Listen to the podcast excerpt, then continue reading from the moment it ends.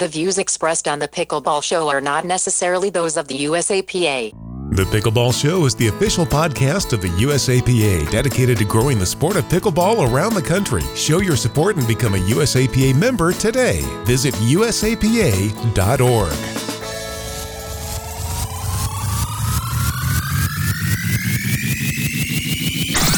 From Bainbridge Island to the villages, Pickleball is one of the fastest growing sports in America. Buckeye to Abbotsford, Time out, baby, yeah! Woo! St. George to Rochester, and all points in between. If you've heard of pickleball or you already play it, then you know. This is the Pickleball Show.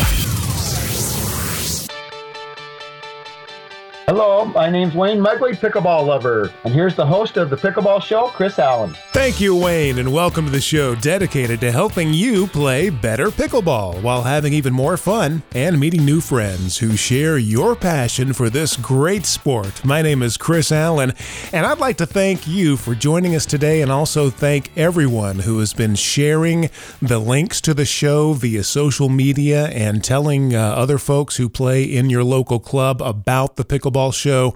We really, really do appreciate your support. All right, let's see whose paddles are in the fence today. Co host from Third Shot Sports up in Collingwood, Ontario, Canada, Mark Renneson. Hey, Mark. Hey, Chris. And uh, all the way across North America to Yakima, Washington. He burst on the scene at Nationals this year, and you're going to be hearing and seeing a lot more from him. It's Tyson McGuffin. Hey, Tyson. Chris and Mark, how are you guys? Hey, thanks for having me. And Yeah, man, I'm, I'm glad you made time for us. You teach tennis in Yakima, is that correct? Correct, yeah, I teach tennis for a living. I've been here for about four and a half years. Um, little town. I mean, there's probably like ninety thousand people here. Pickleball really is uh, isn't too big here. Still kind of in the making. Well, you did great, a great job at, at Nationals. Was this your first Nationals? This one that was just a few weeks ago? Yeah. So first nationals, I kind of came on the scene uh, beginning of 2016. Started playing some tournaments around the PNW midwinter, early spring, and then just fell in love with it. Man, met a bunch of good people. Uh, you know, met Brian Ashworth, Curtis Campbell, uh, you know, all the Seattle guys, Chris Mills, and those guys, you know, kind of pointed me like in the right direction, told me what to do. Tell us what they told you to do. Give us uh, give us some of the secret sauce that they gave you. Well, well, so everybody knows Chris Miller, correct? Yeah. Yeah. And and everybody knows how how hot he gets on the court. Yeah. yes. So, so, so kind of, uh, kind of funny. So my first tournament I played, it was called the Cascade Cougar Classic. You know, it's indoors on a gym floor. There's only six courts and 150 players, so it was like an all-day deal. I ended up playing Chris in this tournament, and at that time, I was using. I had no idea about pickleball, right? I was using this little rinky-dink paddle. Uh, I didn't even know what it was. But one of the first things that Chris said was, he says, "What in the hell are you doing with that paddle?" and and and what's kind of funny was that it was actually after I beat him with that paddle, he said it. yeah, that's you know, um, you know what? You know what? My um, my grandfather used to say, "A true craftsman never blames his tools." Right. So you know, if, that's the real mark of someone who can who can play a sport. Is you give them you give them the worst piece of equipment around, and they still find a way to use it. oh, yeah, yeah, I, you know, I liked it, you know. Um, but yeah, you know, uh, Chris and Brian, you know, they just kind of helped me find doubles partners and stuff like that. Mhm. You know, showed me a few things on the on the doubles court. What kind of advice did they give you specifically that uh, where the light bulbs went off? Do you remember anything? Yeah, my my first two tournaments, I played all singles, right? And I had no idea how to play doubles whatsoever. Like when I first started playing um, at the YMCA with a bunch of you know older gentlemen here here in Yakima, there was one guy who was like a four five, and so doubles was just not intriguing to me. So I just played singles, you know. And kind of what what hit home for me was that the the first time I played like in a doubles tournament, I was just overly aggressive, right? Um, I'm trying to pull the trigger on every ball and be super aggressive and do a million different things. And I think you know whether it's Brian or Chris, I'm pretty sure it's Brian. Brian's game is is obviously very boring. Uh, and no, nothing really, nothing really takes place. He dinks and he dinks and he makes his opponent fall asleep. So basically, just in a sense, he was telling me just to keep it simple, keep it boring.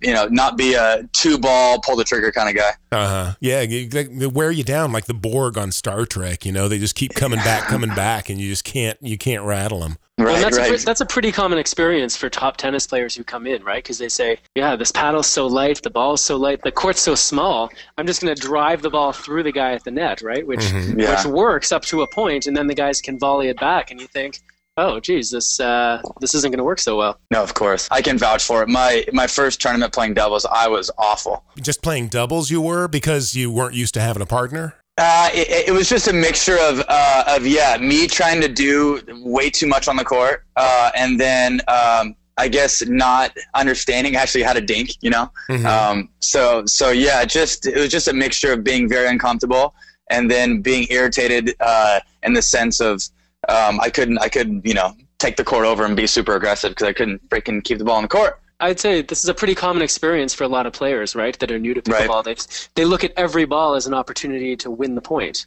right? Correct. And and you eventually learn that no, no, not every time you touch the ball are, are, you trying to win. Sometimes it's just a matter of like maintaining an advantage or sort of neutralizing your opponent until you get right. that that chance. I think a lot of the listeners are going to identify with that that situation. Yeah, and that yeah, was an, no, of course. I remember reading that in Jeff Shank's blog a while back. He, he said beginners just want to get it over the net. Intermediate players are always looking to hit winners, and the top players, you know, the five O's and above, they are waiting for the right ball. Definitely, you know, over time, my doubles game's gotten gotten a little bit better. Um, I definitely understand the whole foundation of constructing the point and trying to neutralize and move the ball around and stuff like that. So yeah, doubles is so much funner to me now. That's for sure.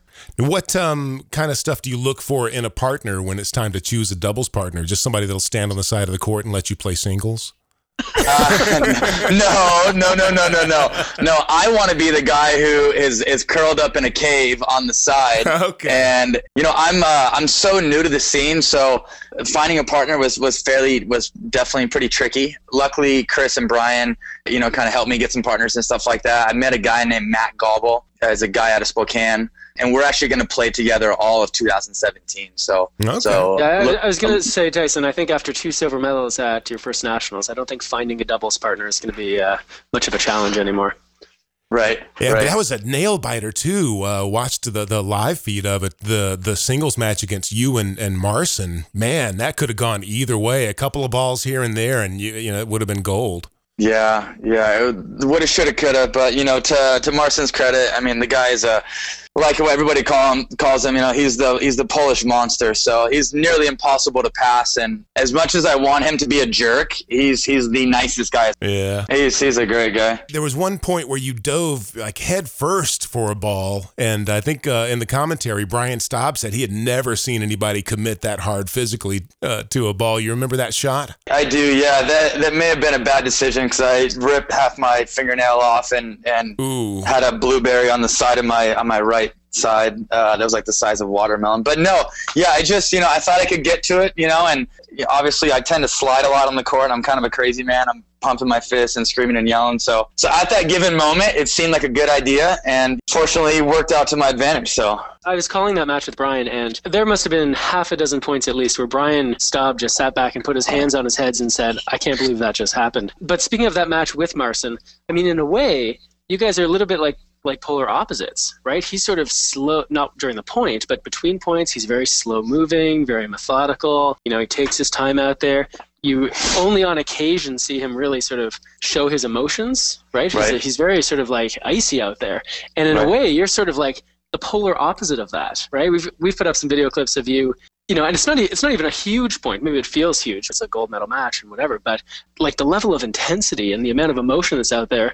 Could you say something about sort of how you think that that helps you? Does it hurt yeah. you? And it's something you're battling. Like growing up, I was actually a big wrestler. So so my dad was like a hard nosed wrestling coach. Uh, my my oldest brother Jay, um, he's a he's a head wrestling coach at a at a high school in Seattle. He he was an All American at Boise State, and and anyhow, I just grew up in a huge wrestling family. I have five older brothers, two older sisters.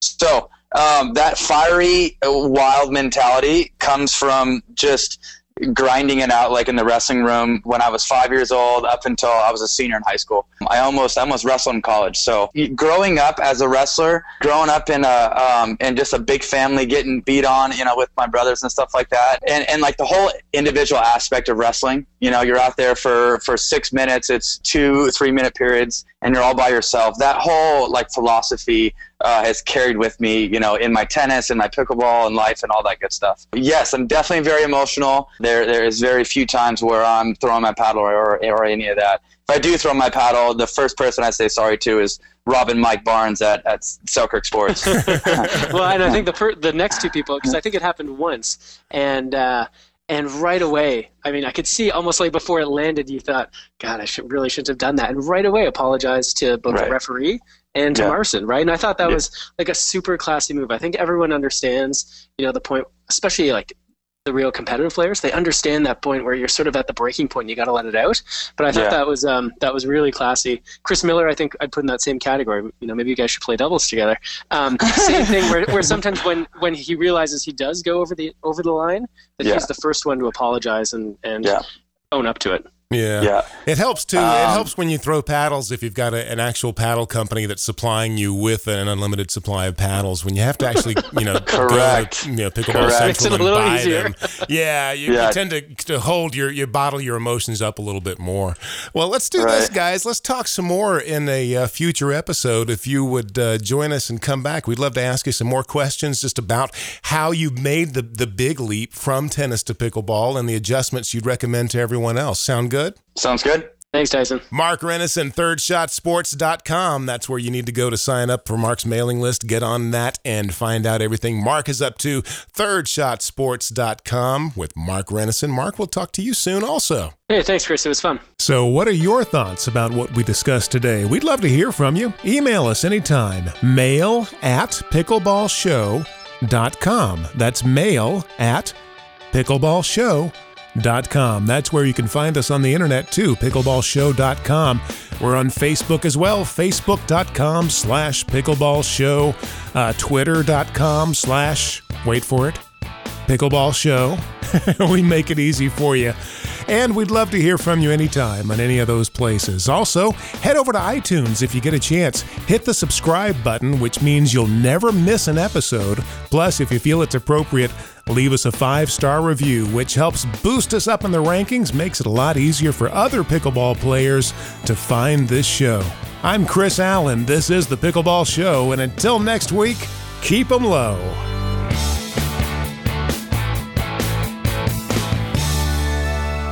The Pickleball Show is brought to you by PBX Club. PBX stands for Pickleball Excellence. Join today and get the latest pickleball tips and strategies, news and opinion. Save money on paddles and other equipment with coupon codes to online pickleball retailers. Get travel discounts to tournaments and a whole lot more. How much does it cost to become a PBX Club member? Well, it's free. Just go to freepbxclub.com. That's freepbxclub.com. There's even a link in the show notes for this episode freepbxclub.com. PBX Pickleball Excellence. Join the club. It's free.